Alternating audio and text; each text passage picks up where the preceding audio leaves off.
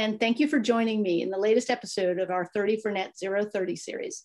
I'm Anna Marie Slot, Global Sustainability Partner at Ashurst, and today we are joined by Lord Barker, Chairman of N Plus Group, a global leader in low carbon aluminium and renewables, and the former UK Minister of State for Energy and Climate. Thank you so much for joining us today, Lord Barker. Um, could you maybe give us a little more of your background and, and tell us about yourself? Sure. Well, it's great to be with you, Anne Marie, and uh, what a great series this is. Uh, so, as you said, um, my main role in politics, uh, of which I am well out now, uh, was to be the UK climate change minister under David Cameron, and before that, held that brief in opposition for nearly five years as well. So I had a pretty much a five-year run in, and, and and then nearly five years doing the job, which was a fascinating time of of highs and lows um, and rather unusual for British politics. Um, during my 15 years in the Commons, I was really focused all the time through one lens or another on the environmental agenda and, and most of all on climate issues. But I left politics in 2015 uh, to return to the private sector.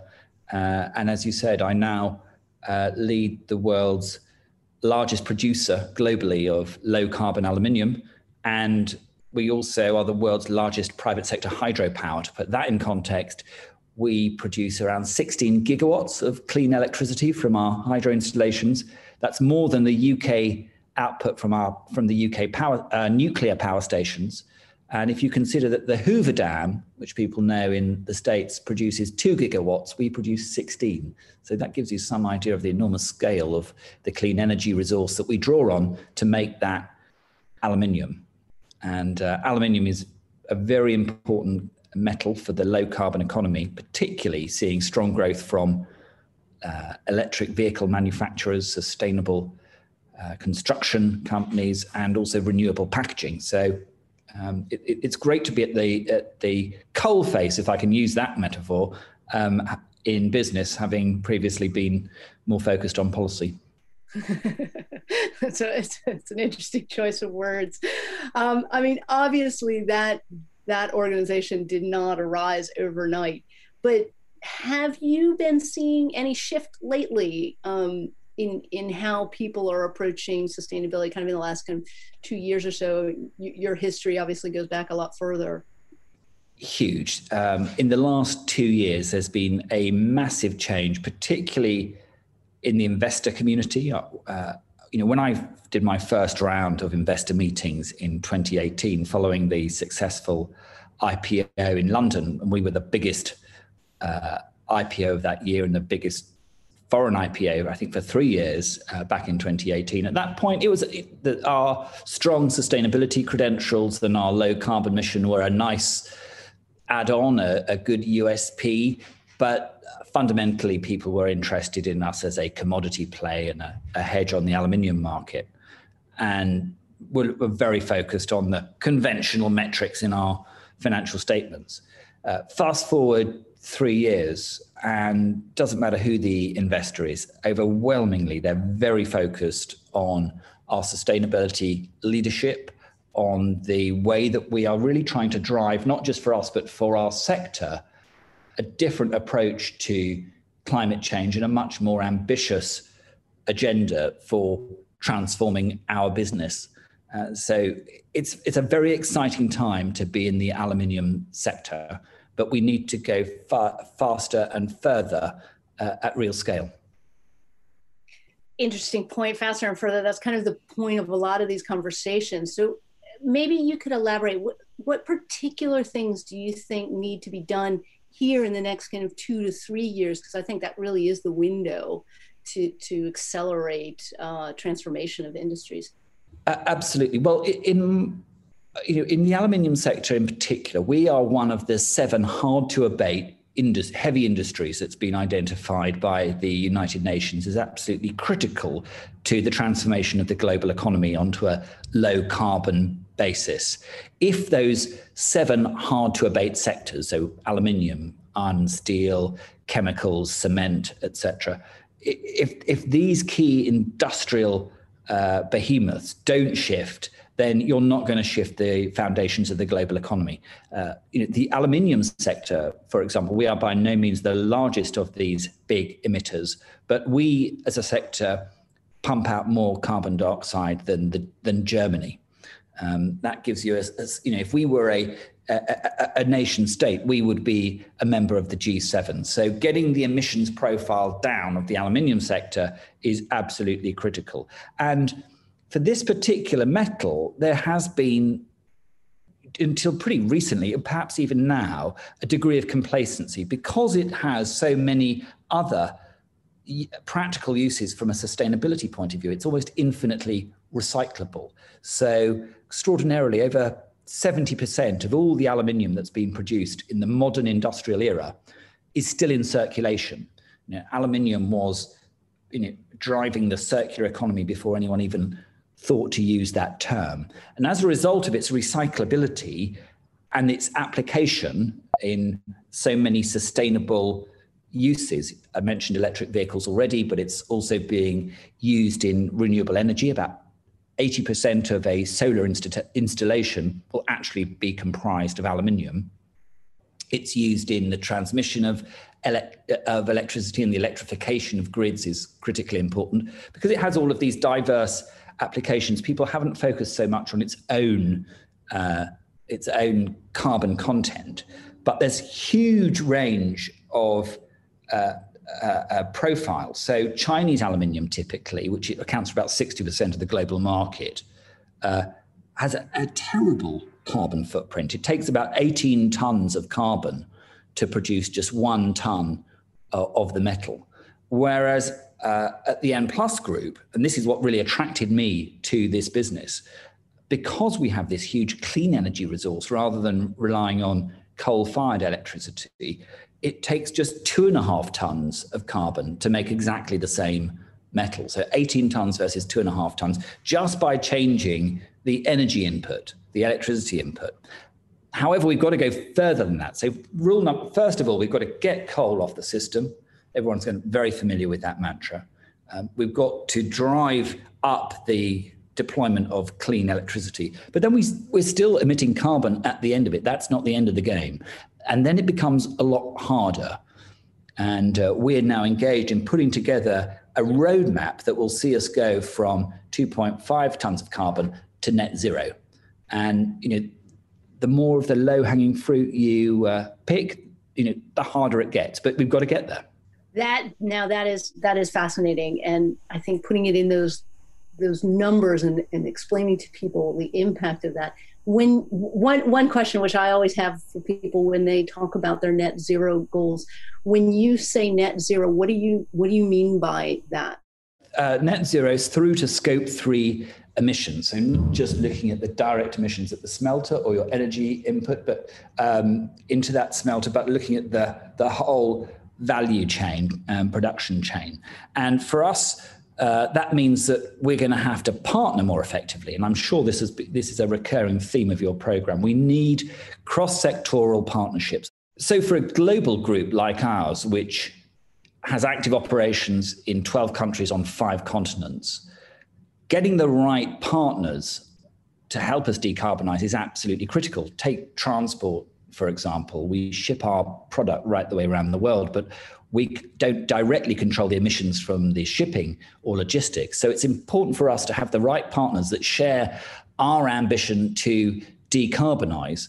And as we go through the next decade, that we have a much more stringent procurement process, not just for the inputs that go directly into our into our metal production process, but also the whole value chain and that that that's critical, and that's why I think you know the UN Global Compact, of which we're a member, promotes the SDGs, and one of those key SDGs is partnerships. And I think this year, as private sector comes together uh, ahead of COP26, we're going to see a lot more focus on partnerships that will drive progress through whole industrial supply chains.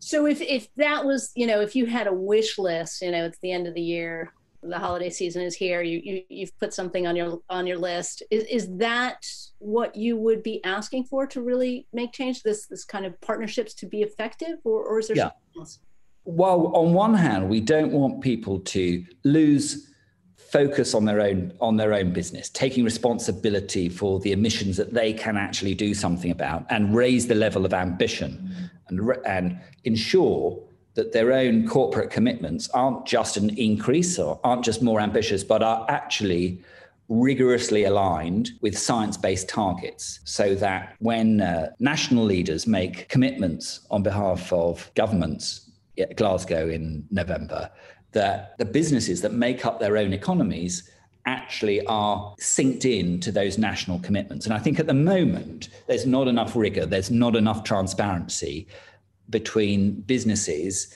and the, comp- and the national governments um, whose economies they form part of. So we need far greater transparency.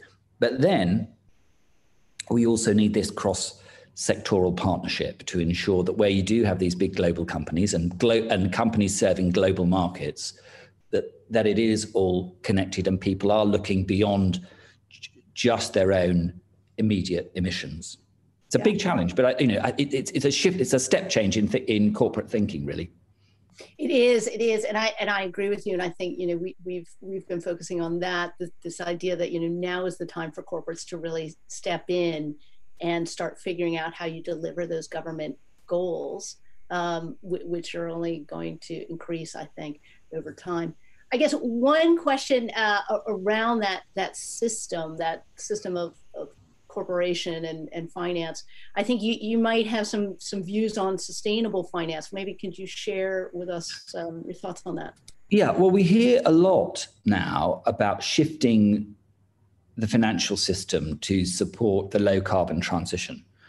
And I think, in a way, the, the banks get too much of the banks and the uh, financial community get too much of a bad rap and not enough focus is actually put on the companies and businesses that are actually raising the finance uh, and what they're deploying, what they're doing with it. Because it, it, it's my experience, having also not just at, at N plus, but I've been um, uh, chair of a of, at the other end of the spectrum of a, a, a group called PowerHive, who are the leading providers of uh, decentralized grids to the rural poor in Africa, to um, village networks in, in Kenya, or as chairman of uh, EVN, the electric vehicle network in the UK, that is the, the Britain's largest developer of uh, fast charging hubs for electric vehicles.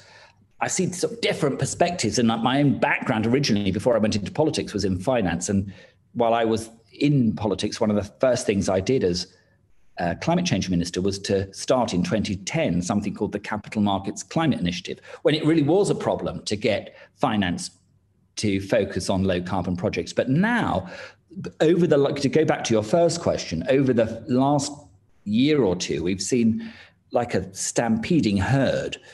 You know, the finance community really start to disinvest, actively disinvest in high carbon projects and proactively seek out low, fi- low carbon opportunities. And to my mind, the biggest challenge is not raising the finance. The biggest challenge is finding investable low carbon projects, investable low carbon um, uh, corporate propositions.